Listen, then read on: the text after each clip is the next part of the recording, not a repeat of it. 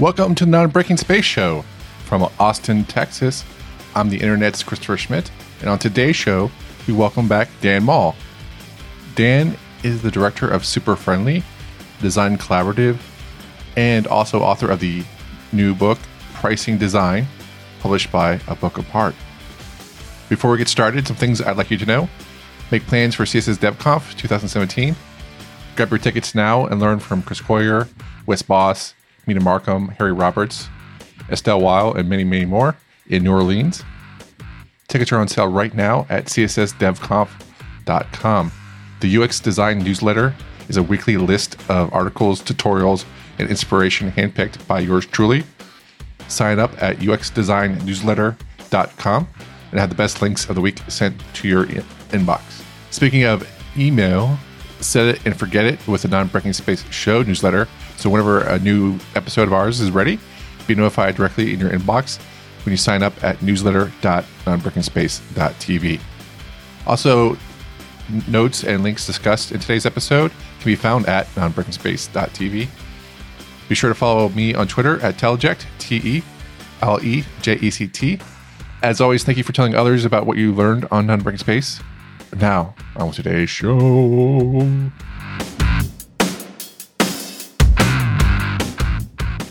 Well, also, I just want to catch up. I was like, like, what have you been up to since we last talked? Like, uh, Super Friends is the name of the company, right?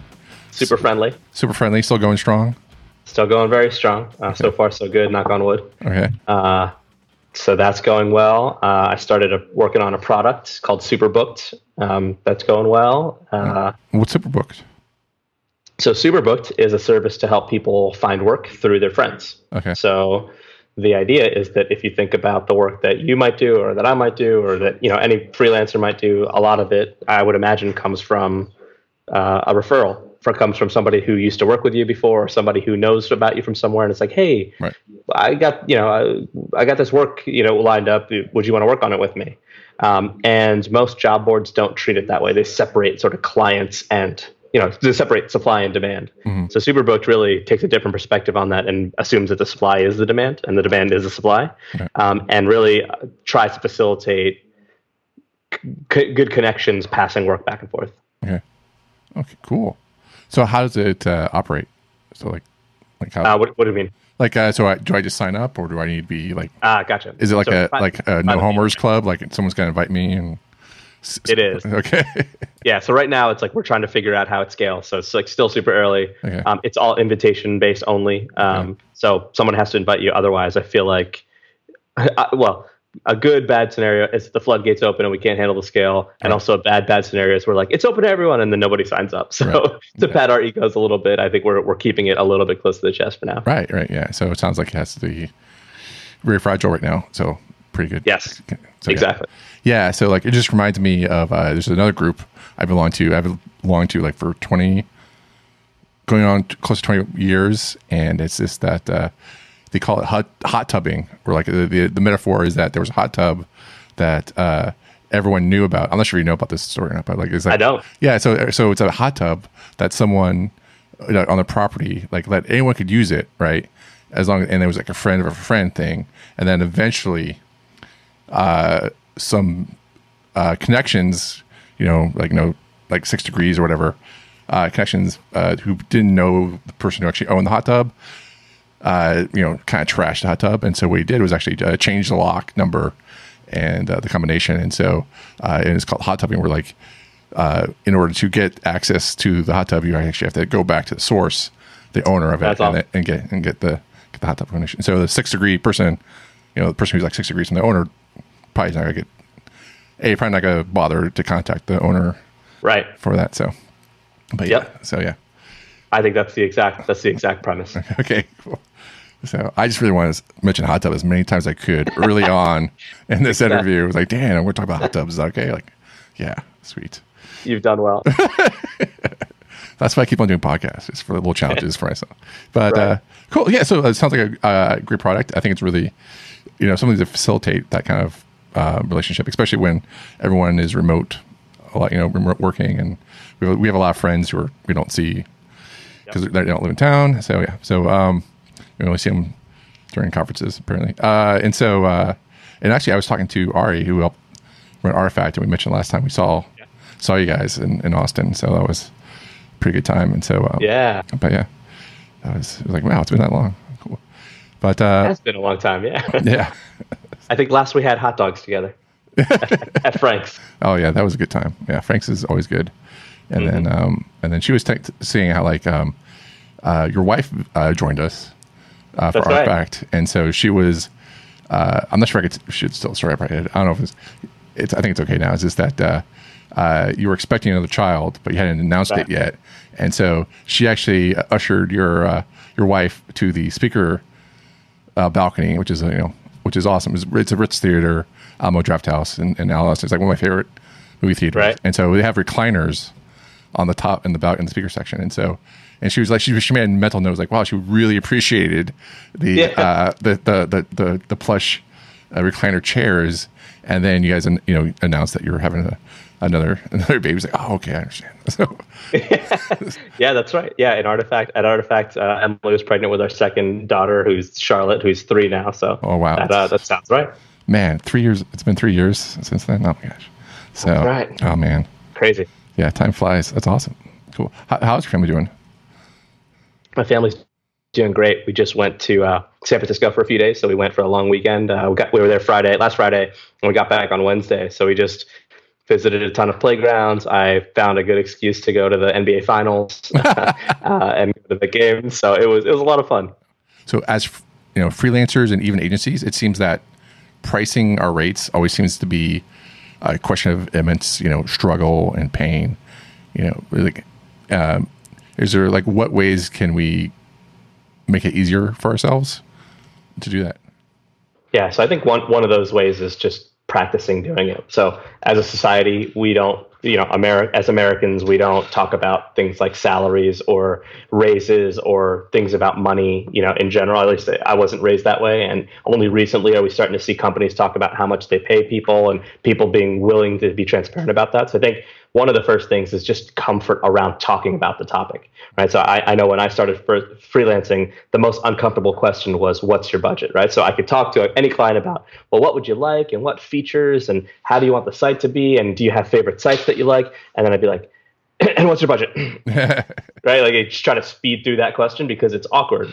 Um, and I think that one of the things, one of the first things that designers and agency owners and whoever can start to do is just get more comfortable talking about it. And you can start by talking to your friends or other agency owners or peers about the about that topic. Right, try to find these low risk scenarios where you can talk about it more. And then when you're in a, in a quote unquote high risk scenario, maybe with a potential client, it feels more comfortable and more natural to do it. And what I find is the more natural I am talking about it to a client, it puts them at ease in, in talking about it. But if I'm super awkward about it, they're going to be super awkward about it too.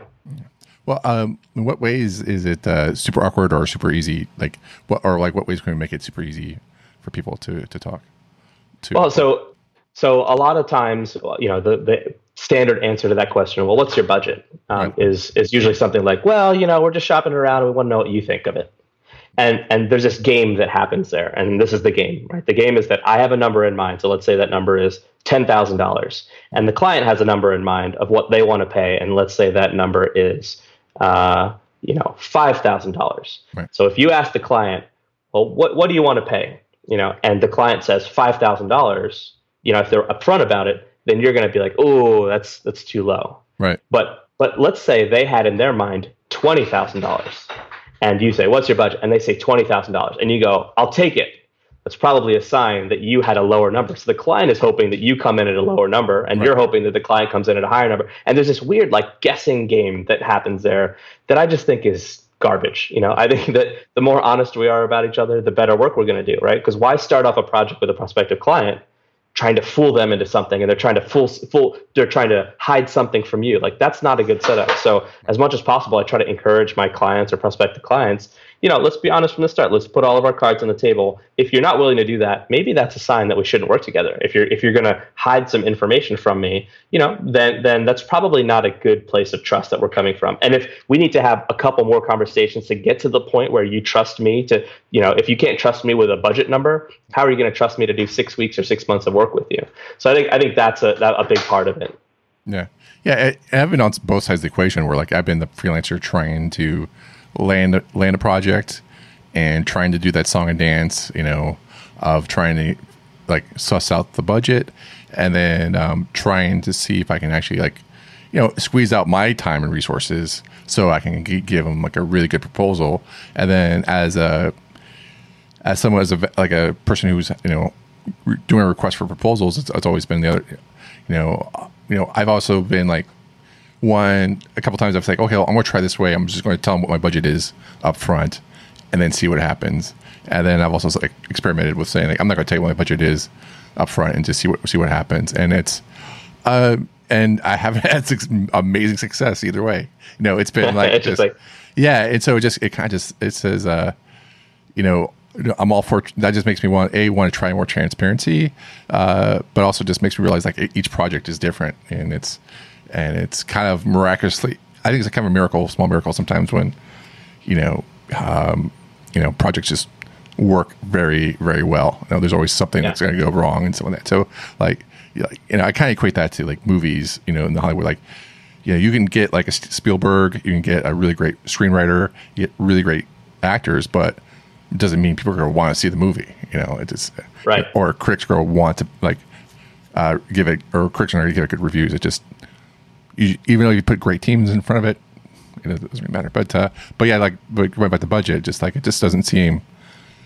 It is like the song and dance, you know, kind of like going back and forth, trying to hide, Yeah. hide it. And I, I've I've never found a really good way of doing it. I found Well- ways. I found ways where people like companies do it their way, right? And that's not that it's good or bad, but, but yeah, Right. So w- one trick that I found is is on the on the vendor side is that, and I think a lot of this relates to transparency. So sometimes a client just doesn't know, and I would prefer for them to say, "I don't know," rather than to give me like a, a facade of an answer of, "Oh, well, you know, we're just shopping around."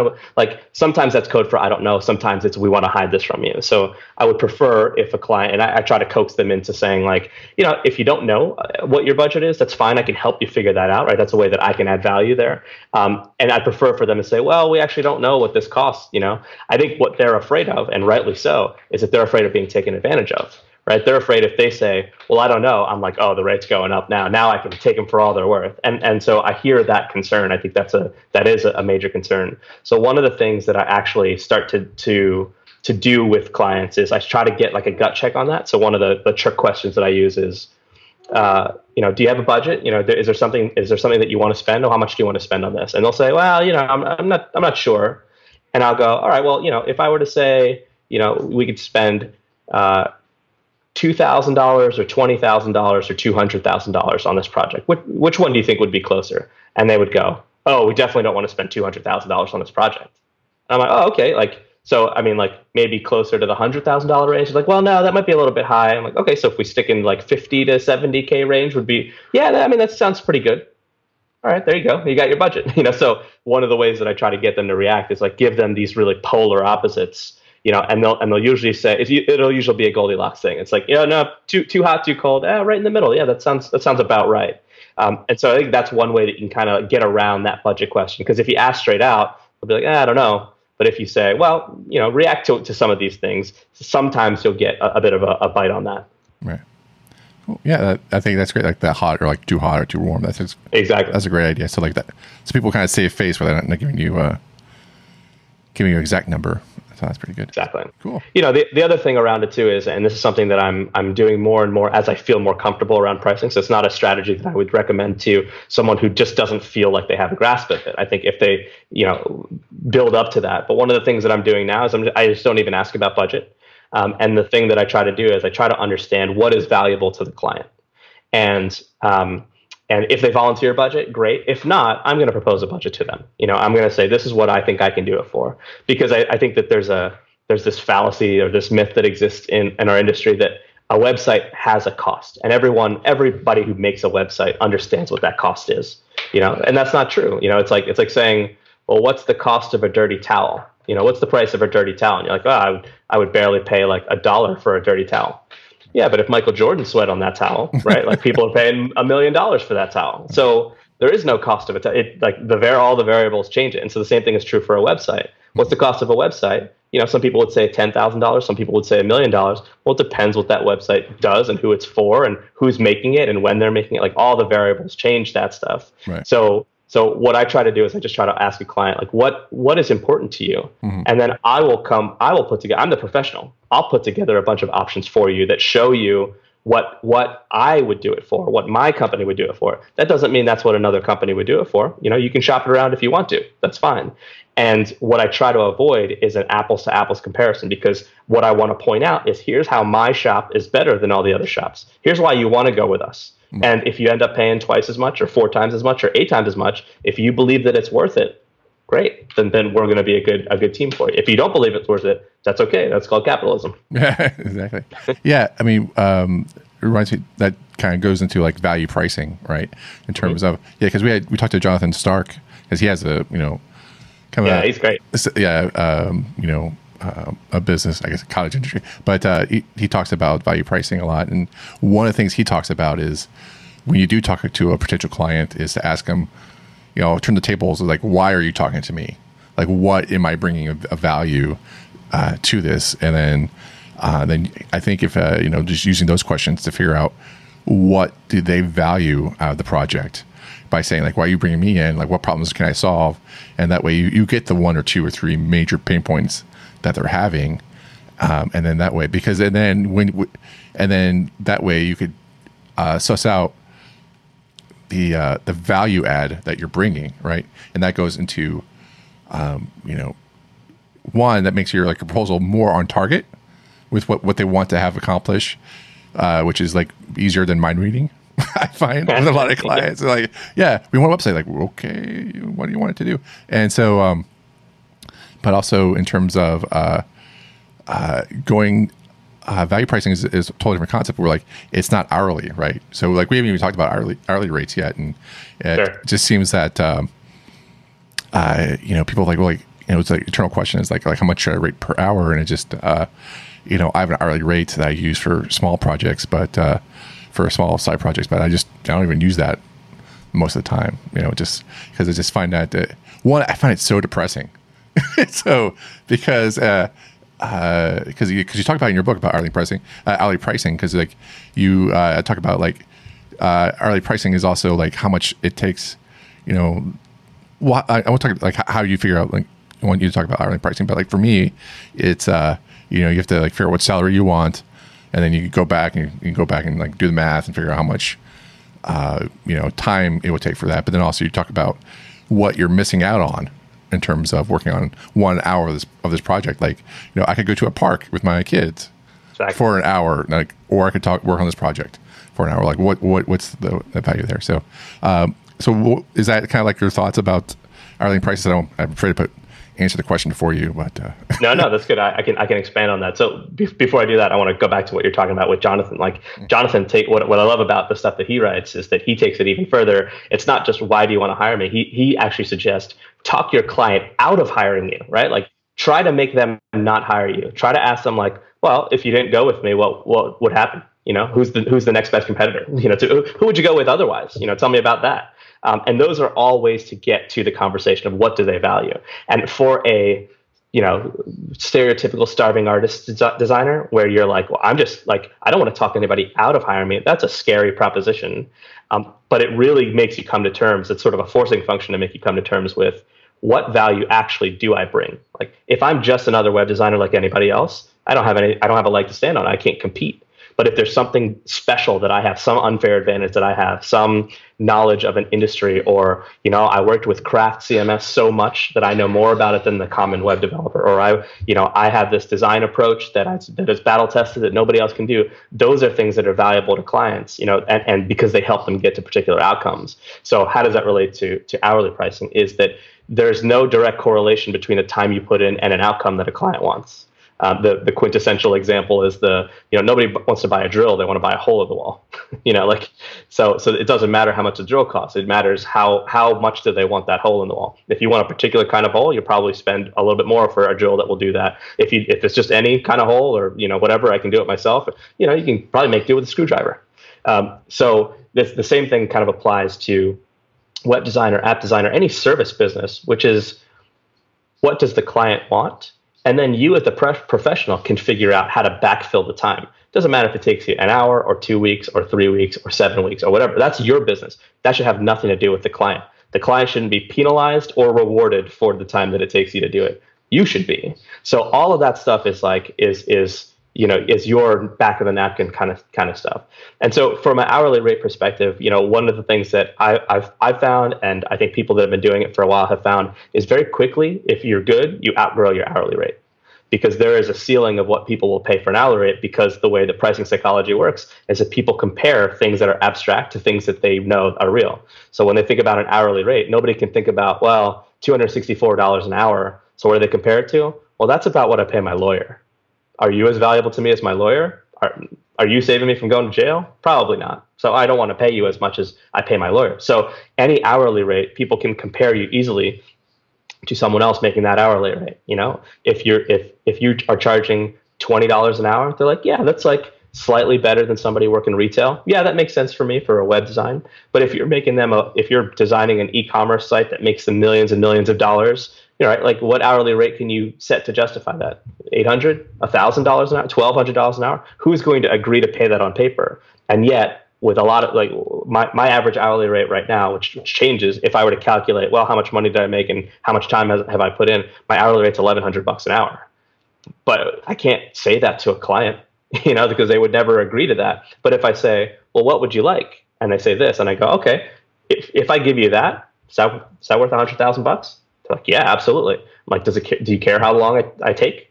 No, I don't care. We just got to launch before Halloween, you know, because that's our busy season or whatever. All right, cool. And then I got to figure out, well, can I do it in two weeks or three weeks or four weeks or eight weeks or you know, that that's a project management thing. And most people use price as a project management tool where they, they don't need to. Like the, the, the two can be separate. Anyway, I just rambled on about a bunch of stuff. oh no, that's, that's great. Yeah, and also I feel like, you know, what are your thoughts of like if you're just starting out? Uh, you know, use the hourly rate, and then as you get more and more comfortable, you kind of graduate into value pricing. Is that yeah? That sounds that's a that's a great point. So one of the things that I think often gets lost in pricing conversations, especially if you talk to people who are talking about pricing a lot, they like I, I know I'm guilty of this. I forget that some like some people need to start at the basic. You know, start with the basics, and the basics are, and and I don't feel like I hear people say this enough, is that any pricing model that you have, if you don't understand it, you won't do it well. So if you don't understand value price, even if you believe in it, but you don't understand it, you might not do it well. So start with a pricing model that you understand. So if and the, one of the big attractions to hourly pricing is that it's easy. Almost anyone can understand it. If you can do simple multiplication, you can do hourly pricing. So if you get that, I don't think there's anything wrong with doing that.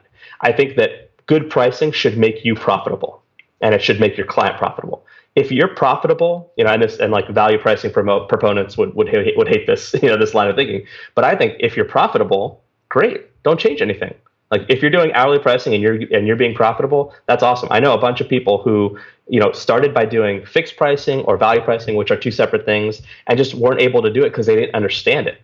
And then when they moved to hourly pricing, they understood that, and that made their shops or their their businesses profitable. And I think that that's a great thing. You know, if if hourly pricing makes you profitable, great. But I also think that there's a high likelihood that hourly pricing very quickly gets you into a space where you're not profitable or you're not as profitable as you could be. And I think that's the time where you start to go look at some other things. Well, what else? What other options are out there?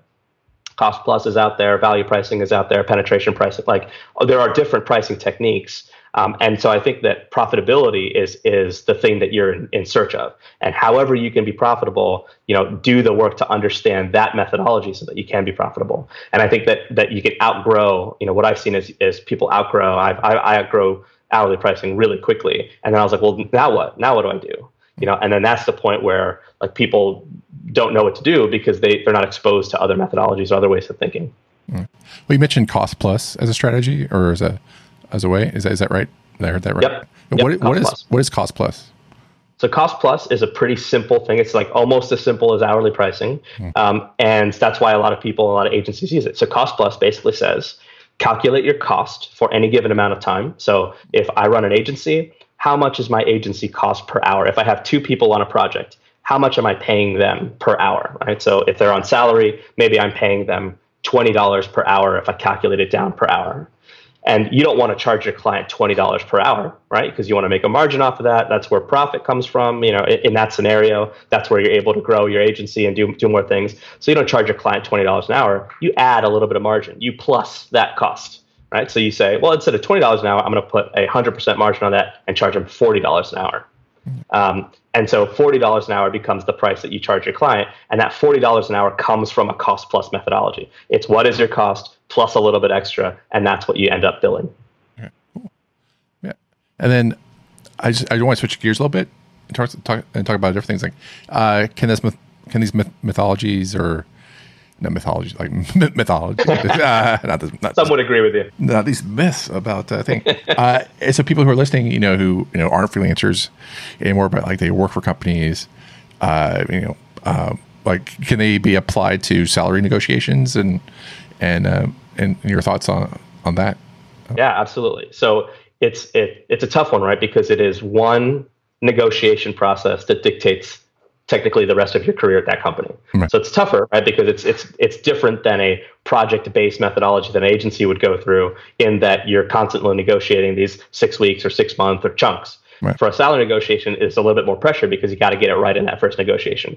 But you can use the same kind of methodology. So you described one, which was how much money do I want to make, and uh, and what does that break down to per hour? So you can reverse that. If you if you're a freelancer and you're getting a job at somewhere else, you're like, well, I'm charging you know 100 bucks an hour an hour. I'm charging 20 bucks an hour an hour, whatever your rate is, and I want to make a little bit more than I did as a freelancer. So if you're charging 20 bucks an hour now, okay, assume you're charging 40 bucks an hour and then multiply that by the number of hours you'd be working by the number of weeks and months you'd be working and that gets you to a good salary mm. uh, it's a little fudgy because you got to take into account the fact that your employer might be paying you benefits or might be paying you know right. and, and will be paying your taxes depending on your your status there so it gets a little bit tough but that's one way you could apply kind of an hourly pricing methodology there another one though is which is very rare i've never i've never heard of anyone doing this but a way that you could apply value pricing to a salary negotiation is you could basically say, here is how much money I'm going to make the company over the next two years.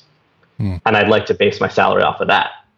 Now that is a crazy negotiation. Yeah. But it would work. You know, if, if you can prove that, if you can say, you know, I'm going to make this company, you know, an extra million dollars with my work next year, um, then you can command a very high salary, right? For for the company to make an extra million dollars of revenue, they'll pay a two hundred thousand dollars salary. You know, like that's a great yield. That's a great investment. you know, so but the the challenge there is that as the as the resource, you have to be able to prove that. And who who is confident enough to say, yeah, I'll make this company a million dollars next year. I'm confident I can prove that. And you know, and here's a contingency if I don't, right? Because now what you're doing is you're asking the company to take a lot of risk. So like the part of let me side, you know, take a tangent for a minute. Part of the the premise of value pricing is that is that profit comes from risk, right? The more risk you incur, the more ability for profit you have, the more opportunity for profit you have. So in that scenario, you can't just say to your employer, "Oh, pay me pay me two hundred thousand dollars because I'm going to make a million dollars next year for you," and then if you don't, you're like, "Oh, sorry, I messed up." like your employer takes all the risk in that scenario. So w- where are they winning? So in order to negotiate in that kind of way, you have to be able to say, "And here's how I'm going to share the risk." I'd like to get paid on a commission commission basis, right? That's essentially what a, what a commission structure is. It's a value price structure. This is what I'm going to provide, and I'm going to get a cut of that. So you can totally do it. It's just less common because people don't take the time to think about how much value they can actually provide and even quantify that. That's very difficult to do. Right, and also it takes you know I don't think you're going to get someone doing that who's a, a fresh freelancer, let's say in the market. It's going to take someone who actually one uh, understands the market that they're working in, understands the their uh, value, which is like translates as a little bit of confidence in their skill set. Uh, also understands who they're talking to in terms of their budget, uh, their performance as a company. I would assume, right, uh, and just understands you know what they're going for. It just I think it's it's uh, it takes someone who actually is knowledgeable and can approach. I think it totally can be done, but it's uh, it's not right for for every industry. But I can see that right for some jobs in our, our industry. Well, that, that's pretty good. So. Yeah, totally. And, and a lot of you know a lot of employees don't value price in their salary negotiation. It's actually the other way around, like where the company will say, you know, a profit sharing plan is a form of value pricing. You know, right. a, a, performance bonus is a form of value pricing. So it's basically the, the agency or the company saying, you know, if we do well this year, we're gonna we're gonna share the the bounty. Hmm. Um, and that's a form of saying if we are valuable to our clients, we'll share that wealth. Um, most employees though don't take it on themselves to say, "Cool, let me let me do that on my end too." Yeah, along with dealing with clients, I think the whole like salary negotiating thing is always very interesting with me because I just you know I you know, I try to research as much as I can and, find out what, what I'm worth. But I feel like uh, just just my woe, my story of woe is that uh, I have a lot of different skill sets, but uh, but I can't just be placed in one. Like I'm a programmer type person. Like no, I'm not. Right. You know, I'm not. I, I can manage a project, but I'm not a project manager. I can you know code a website, but I'm not really, you know, you know a CSS you know only person. I do all sorts of things. So it's like so so re- it's really hard for me to like and that's where like my lack of confidence comes in. Is like I don't know what my worth is, and then, um, and then my window of talking to companies uh, with the skill sets is like kind of finite. I would say like in terms of where I can go and be like ultimately be like really happy with. And so, so that's where I find it. But if if you aren't someone like me, which is great, uh, which is uh, where you are just like, hey, I'm a programmer and I have the skill set, I can specialize in that. I think that's that's really good. Whereas like if you're a generalist might have, uh, I think you might have a difficult way of doing that, that whole like you know value pricing thing with your salary negotiations. Yep. So yep. I mean, one, one of the things it's it's an important point that you bring up, which is that you know our industry is, ripe with uh, imposter syndrome, right? Because in, in, in our work, it's very easy to do something that, be, that gets very visible and you get a lot of notoriety for, it, and immediately you go, wait a minute, should I be attracting this amount of attention? It uh, right? And and and all this insecurity creeps in, and imposter syndrome, and you know, which is the antithesis of value pricing. Because in a value pricing scenario, you have to be able to say, here is what it's worth, right? Here is what my work is worth, and it is it, and it is. You know, and you have to be confident about that. And so, at some point, those two things are at odds. And and so, you know, that's that's a tough thing. Is is at some point you have to be able to say, this is the value that I bring. So one of the things that I've seen a lot, which I think is great advice, is for agencies um, that the person who is going to be doing the work is not the person pricing the work, mm. um, and that a lot of agencies, or, or, sorry, a handful of agencies that do value pricing, you know, at a large scale, they have what's called a value council, where they, you know, the, the maybe the COO or maybe the GM or maybe a project manager or a product manager will come up with a quote, you know, that's a value price quote, but they'll run that by the value council, people who are not involved in doing the work. And most often, or what what tends to happen, which which is probably an obvious an obvious thing, is the value council goes, it's too low. Mm. And it's because there's all this imposter syndrome and insecurity baked into a price because people don't want to value them. They don't like there's this the the there's this opposite thing of like feeling like, well, there's too much bravado in here. If I if I'm too forward about or too confident, that I'm arrogant, you know, and we're going to lose on our arrogance. Um, and having somebody objective, or the, and like a value council that you have, or even a friend, you know, if you're a freelancer, just a friend that you're just like, hey, can you look over this quote for me? Like, and nine times out of ten, your friend will be like, yeah, it seems too low to me. I think you you should bump it up. You know, I think you should bump up your hourly rate ten dollars. You know, on this one and and like that is a form of value pricing. So you actually you can actually value price an hourly rate, right? Which is kind of a weird concept. But I think having somebody else, having an external objective party, be able to kind of look into that for you and help you with that, I, I think helps to get rid of the like I don't have to bear this burden on my own. I don't have to like put myself out there because I have somebody saying objectively, no, no, no, you are worth this. Right? Mm-hmm. Like that. That's I think that's a, a, very helpful thing. So that works in a salary negotiation where you know just getting some advice from somebody you trust to say to you, no, I think you should ask for a little bit more, mm-hmm. or a price from a client, you know, for a project. I think that that's a, a really helpful tool. Right. Yeah, I think that's also good. Just have a good support network of your friends and colleagues, and uh, you know, and it is kind of taboo still a little bit you know, in American culture to, to ask that. But I think if you, if you can break down those walls and say, hey, what do you think I'd be worth uh, with your friend, which is like a really big important conversation to have, which means like yeah. you really trust someone. Like, oh my gosh, um, to see what you're worth, and then um, and then if you're still friends, that's great. After we say that, so.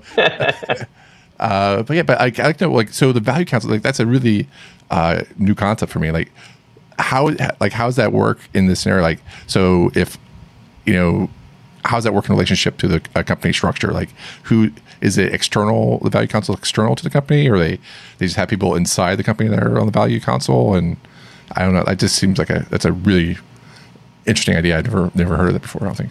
So I've heard a couple of different permutations of that idea. So one idea is, let's say you work in a company that has a, a, an autonomous team structure, right? So your team, you know, you're an agency, you're a service provider. Your team gets an inquiry from a client, you price it.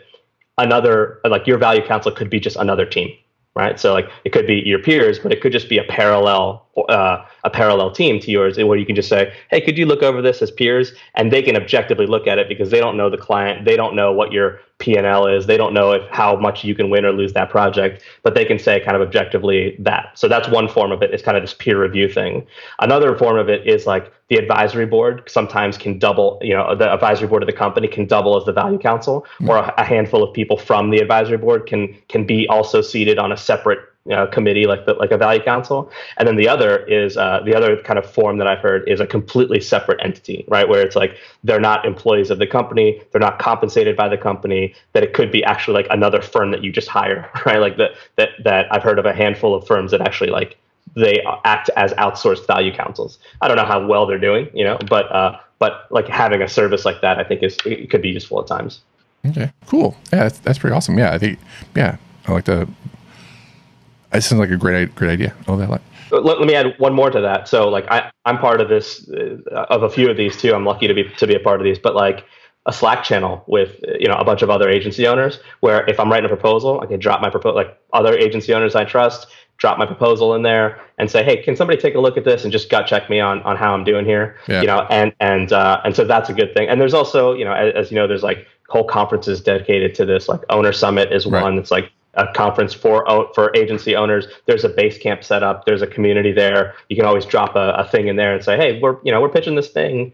You know, I'm not sure where we're landed on price. Can somebody give me kind of a, a, gut check on it? So I think it could be very informal, and it could be you know you could have a value council, you know, which right. you're paying and all that stuff, or you could just have a handful of trusted people that you could you could get a gut check from. Okay, cool, awesome. Um, I think I do want to switch gears just a little bit.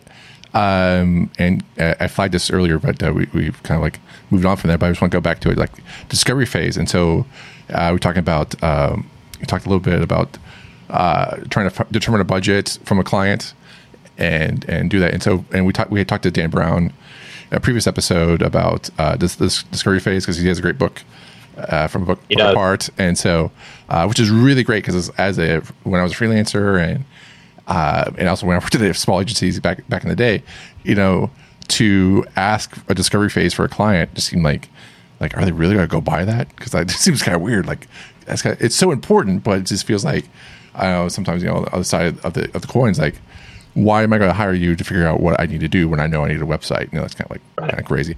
But uh, you know, discovery phase is really important, and so I just want to know uh, your experience with discovery phases. Um, you know, have you had uh, uh, trying to get a proposal and it's, it's morphed into uh, discovery phase t- type of scenario. Like, and, then, and what's your experience with that? yeah, so I have some maybe unpopular answers about that, okay. but uh, I'll share my experience. Um, I think that the main reason that discovery phases work is because it's pricing psychology. Mm. It's much easier to get somebody to agree to a ten thousand dollar two week engagement than it is to get them to bite on a hundred fifty thousand dollar website redesign. Right. And then there, and there's this whole like there's a ton of science that says once you get your foot in the door, it's way you're way more likely to convert that small discovery phase into a larger project and parlay it into one, rather than like out of the gate they don't know you, you pitch on something and you land a half a million dollar gig. Okay. So I, I, think like from a pricing psychology standpoint, it makes a lot of sense to do it that way. Um, I, I don't do a lot of those. And the reason for that is because I'm fortunate to have qualified leads, right? A discovery phase is a way to convert an unqualified lead into a qualified one. They don't trust you. You don't trust them yet. Let's do a little thing together. Let's test it out. Um, and, and so that like, I'm, I'm lucky that a lot of the leads that come into SuperFriendly are ones where, where people are going, we love SuperFriendly we've heard of the work we saw this piece of work somewhere else we want something like it and it, and it kind of qualifies it out of the gate um, and I'm not pitching against 50 other vendors. I might be pitching against three or five or you know some small number. So it already comes in a little bit qualified. Okay. And and so what a lot of agencies will do, especially if they if they work hourly or if they're cost plus, which a lot of them are, is they can't afford to do free discovery.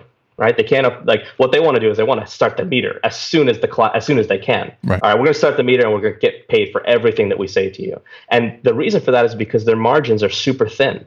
Like if you're making a 10% or a 15% margin on a project, if you go over by two weeks, you've blown your margin. Mm-hmm. So, so what agencies will try to do is they'll try to start the clock running. And hourly firms, firms that bill hourly, are notorious for this, right? That as soon as you pick up the phone and say, "Hey, we'd like to do some work together," like, "Cool, let's start right now," right? Because they want to get they want to bill for every single hour that they're talking on the phone, um, because the margins are so thin what I found is that through doing value pricing, my margins are huge. You know, there are some projects where, sure, I've got 10% margins and, and 15% margins, but I have other projects that are 50 or 80 or 100% margin, on, you know, on, on the project. Uh, and, and so with that, I can afford to do a free discovery. I can afford to get on a, a phone call with a client three times, four times before I even write a proposal. You know, if I'm on the uh, phone, if I'm on the phone with a client once, I probably haven't talked to them enough to know what I what they need. Right. You know, I don't know what happens if they don't do this project. I don't know what keeps them up at night. I don't know what their hopes and dreams are. I don't know what they're like. Those are not conversations that happen the first time around. And so I need two or three or four phone calls, you know, or even in person meetings to do that. And so what I find is I, I do a lot of discovery just on the house. You know, let me just talk to you for a while. I'll get on the phone with you for an hour, prospective client, and we'll just talk about what you need and why and what happens if you don't get it and why it's important to do it now. Like all the things that you would do in a discovery process or in a research phase, mm-hmm. so that I can write a tailored, really great proposal that is value priced that gets me 100% margin on the project. Because if I land that, then I've made up the the time that I've you know that I've spent on the on the discovery anyway. You know, like I'm I'm not doing that for free but have, but it's a gamble, right? It's again, it's that risk. I'm taking a larger risk to get a larger reward. Right. If you don't want to, if you want to take a smaller risk, don't do that. You know, take a take a take a, a five thousand, ten thousand dollar discovery project that you can are likely to parlay into a larger uh, a larger engagement. Right. Yeah, I, I, like that. Just talking to the client more because I feel like when I was running uh, an agency, um, I always tried to have that those conversations w- with the potential client more and more, and that way. Um, because that way you could actually know that. Uh, and I know I would have a good chance to win when their conversations I was having were different than the ones uh, than the points in the RFP. Because then, right. I, like, because then I was like, oh, now I know. Because like everyone's answering this RFP, but I'm actually answering questions that they really want that weren't answered uh, in, in a conversation. So yeah, that's always good. So yeah, I guess the conversations are always good to have. yep. Another plug for an A Book Apart book is Mike Monteiro's Design Is a Job, uh, and You're My Favorite Client. Those are great books. Yeah. And part of what Mike says in those books is that no client was was went to school to be a client. Right. right. They don't know how to be a client. So I can't expect that what they write in an RFP is is good and useful. Right. You know, because they don't know how to do it. This is probably the first time they've ever done it. Right. And so unless they're professional RFP writers, you know, they don't know what to put in an RFP. So I'm the professional in that scenario. I should ask the questions that are relevant to what they actually need. Right. You know, because I know I've I've made thousands of websites and they may be working on their first. Right. So I know I know more about this than they do. My job is to kind of hold their hands and kind of lead them through that stuff. Right. Um, and so you know, so that's why I find it like actually useful and fun to just get on the phone with them for a couple of times and really you know really find out about what what they need and what they want and what I can deliver. I, my proposals are you know sometimes 20 30 40 50 pages of prose. You know it's like they're long proposals. And you know I, I, sort of balk at the you know one page proposal with just a one liner of what you're going to do. I'm like so you're asking a client to spend $100000 on you with one lo- one sentence? Like that's pretty bold. Yeah. you know like i, I want to be able to show them that I understand the problem. And maybe 50 pages is overkill. You know, sometimes it is. But I also want to say, like, here's what I understand. Like, let, let, me let me prove to you that I I know the problem as well as you do, if not better than you do. And and we'll take it from here, right? You can trust us to be able to to do something that is going to make you not worry. This is the white glove service that you're going to get. And you're going to pay for the white glove service, you know. So I feel like that's a that's kind of a those things go naturally together. Cool, awesome, that's great. I think this is a good uh, stopping point. So, um, but yeah, so uh, how can people find you on the internet and uh, uh, buy your book and everything like that? So. Uh, Twitter is probably the best way. So I'm Dan Mall at on Twitter, D A N M A L L. Uh, I keep DMs open. It's usually the best way to to get me, just DM me. Um, if you email me, I probably won't get to it at this point. Um, so Twitter DM is usually good. Uh, my book is called Pricing Design. It's on. It's published by A Book Apart. It's ebook only, so it's an A Book Apart brief. So there's no physical copy of it. Mm-hmm. Um, but I think it's six. Actually, I don't even know how much the price of my book. is. It's like six bucks, I think. It's well, um, so, well worth the cost. So. Yes, thank you, thank you. Uh, so yeah, that's where you can find the book. Cool, awesome. Well, I appreciate you being on the show today. That's great. Yeah, thanks for inviting me.